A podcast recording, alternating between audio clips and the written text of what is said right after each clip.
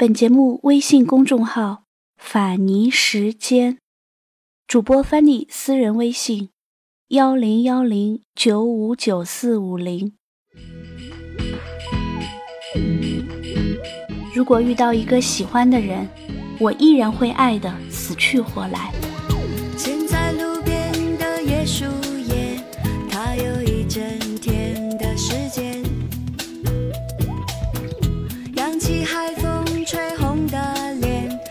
悄悄飞去了东南边。因为我们最浪漫的相片，我又冷落了直觉。原来冲动的情节就是和你看海。说起周迅，很多人的第一印象便是灵气。这个浙江女孩的灵秀之气，从她的眼睛里，从她浑然天成的演技里一览无余。相由心生，成功的角色也很难剥离她自身的个性。她对媒体没有什么戒备之心，她的爱恨情仇也从来不遮遮掩掩，故作神秘。爱一个人的时候，希望全世界都知道。常人也无法这般爱得尽兴和勇敢。分手的时候也绝不骄恶，可以躲在自己的世界疗伤，但绝不丧失爱的勇气和希望，等待着下一次浴火重生。他的可爱和纯然令人很难模仿，也让人忍不住心生欢喜。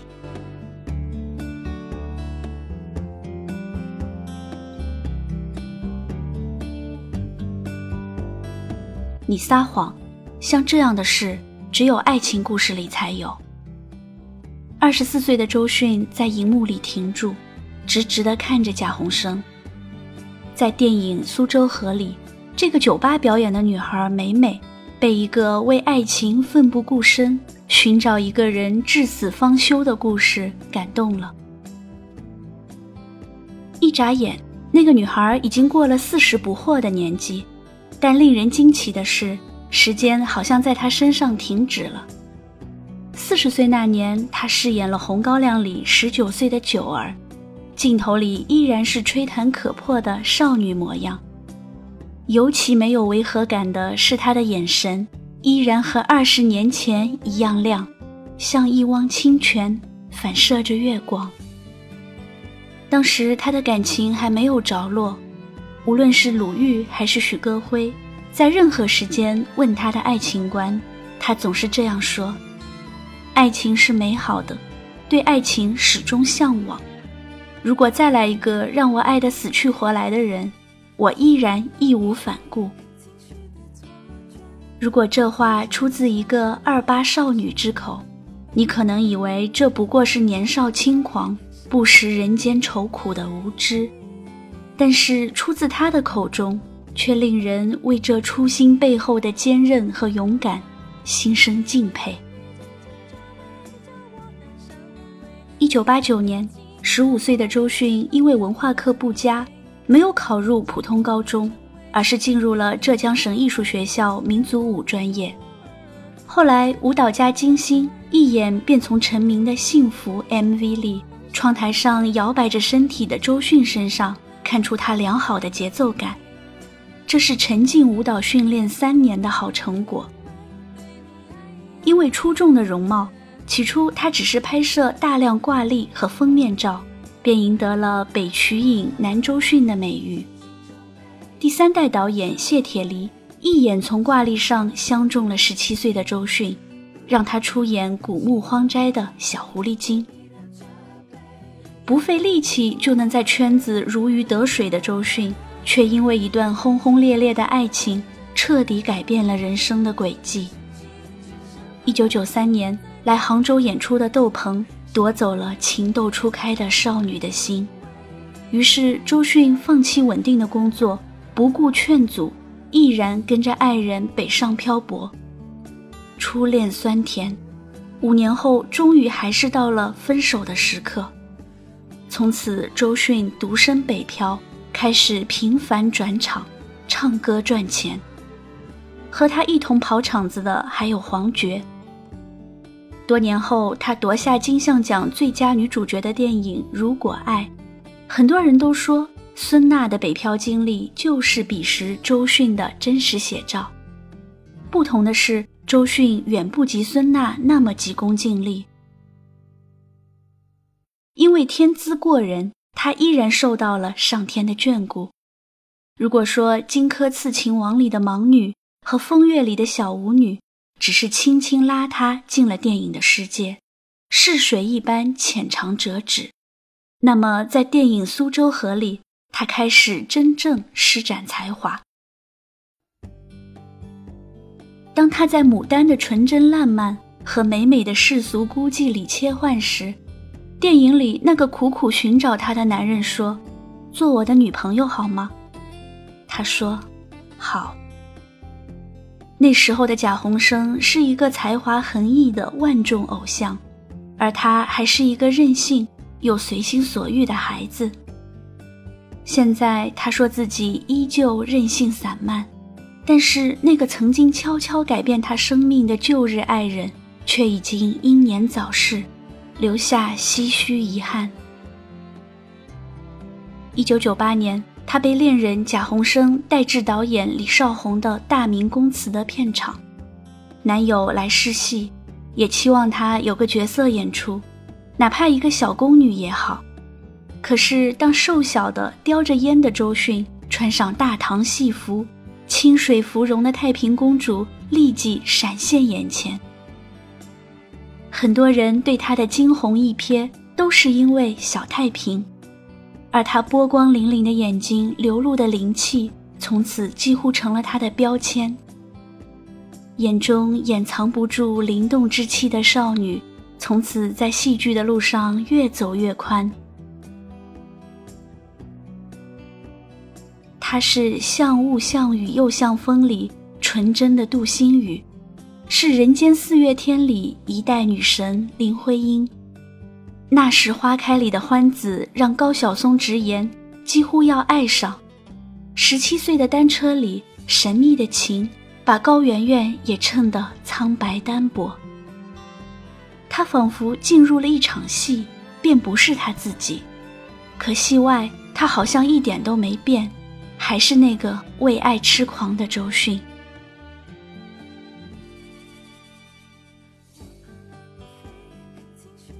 二零零三年《射雕英雄传》里，他演黄蓉。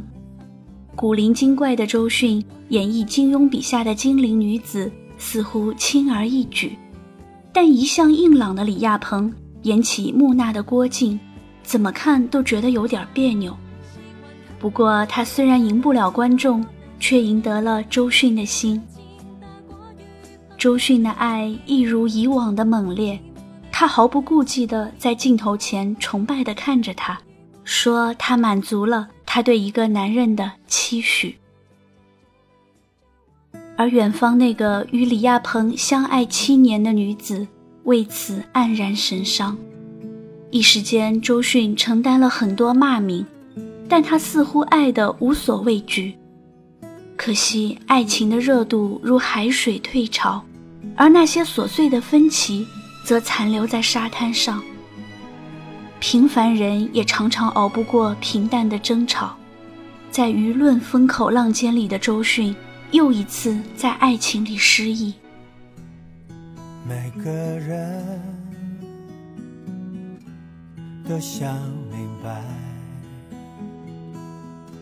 谁是自己生命不该错过的真爱。特别在午夜醒来，更是会感慨，心都埋怨，还有不能释怀，都是因为你触碰了爱。如果这就是爱，再转身就该勇敢留下来。就算受伤，就算流泪，都是生命里温柔灌溉。爱在回忆里总是那么明白，困惑的心，流过的泪，还有数不尽黑夜的。当他在电影《如果爱》的金像奖领奖台上，激动到声颤地说：“感谢我的爱人大齐，忍受我的坏脾气。”世界都在为这个勇敢坦荡的女子鼓掌。他不止一次地说：“我们永不分离。”每一句都掷地有声。平凡女子尚且缺乏这番勇气宣告自己的爱情，在这个习惯于对感情事打太极的圈子，她实在是个艺术。可惜这一次，她依然失落收场。二零零九年六月二十四日。一纸声明为这段轰轰烈烈的爱情画上了句点，也优雅地给纷乱的传闻吃了一个闭门羹。因为对爱情的不信任，很多人不敢许下天长地久的诺言；因为怕收场的太狼狈，很多人不会在任何地方骄傲地说起自己的伴侣。什么时候开始？畏畏缩缩的爱情，瞻前顾后的选择，权衡利弊的定夺，成了婚姻爱情的主角。而周迅的可贵之处在于，每当爱情来临，他都勇敢冲上，相信真爱，全身心投入，不计较得失，不害怕受伤的爱每一个人。爱时深爱，不爱了则优雅离开。即使遍体鳞伤，他仍心怀感恩。他说：“也许因为父母的美好爱情，让他从小就抱有对爱情婚姻的美好愿望。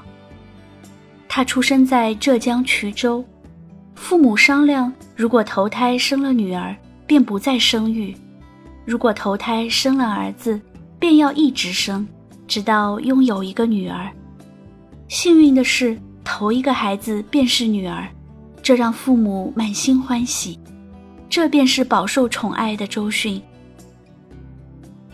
成名后，他将父母接来北京，却忘记了给新房装空调，热的母亲在做饭时大汗淋漓，父亲心疼的一边责备他，一边举着扇子在母亲身后为她扇风。周迅笑说：“怎么就这么恩爱呢？也许对孩子爱的教育的最好方式，就是让他们生活在充满爱的温暖家庭里。”二零一四年，他遇见了他的真命天子，他初时竟不知道他的身份，他们爱得非常纯粹，令很多人意外。他没有循着明星婚礼的套路，而是赶回老家，着最朴素的红装，做一个平凡而幸福的新娘。看着异常登对的一对璧人在婚礼上拥吻，我想他在生命的此刻一定正在感受爱的美妙。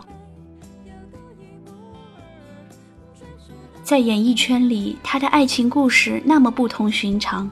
他的个性更是无与伦比，在我眼里，周迅始终是轻盈的。即使获得了影后的大满贯，即使声名显赫，他也没有什么偶像的包袱，装腔作势完全与他无关。他可能比从前更会穿衣服，比初时更从容地应对媒体，但是那个敢爱随性的女孩还在。黄觉说起他们相识之初，他和朋友走在大街上，周迅假装跑过去超越他们，回过身假装和另外两个女孩招手，实际是想看清他们的正脸，纯然小女孩的调皮做派。二十多年后，他们依然如故，而那个古灵精怪的姑娘也有了属于她的黄金时代。可孩子气。好像依然没有褪去，她还是那个惹人怜爱的姑娘，睁着那双水灵的眼睛，爱着这个世界。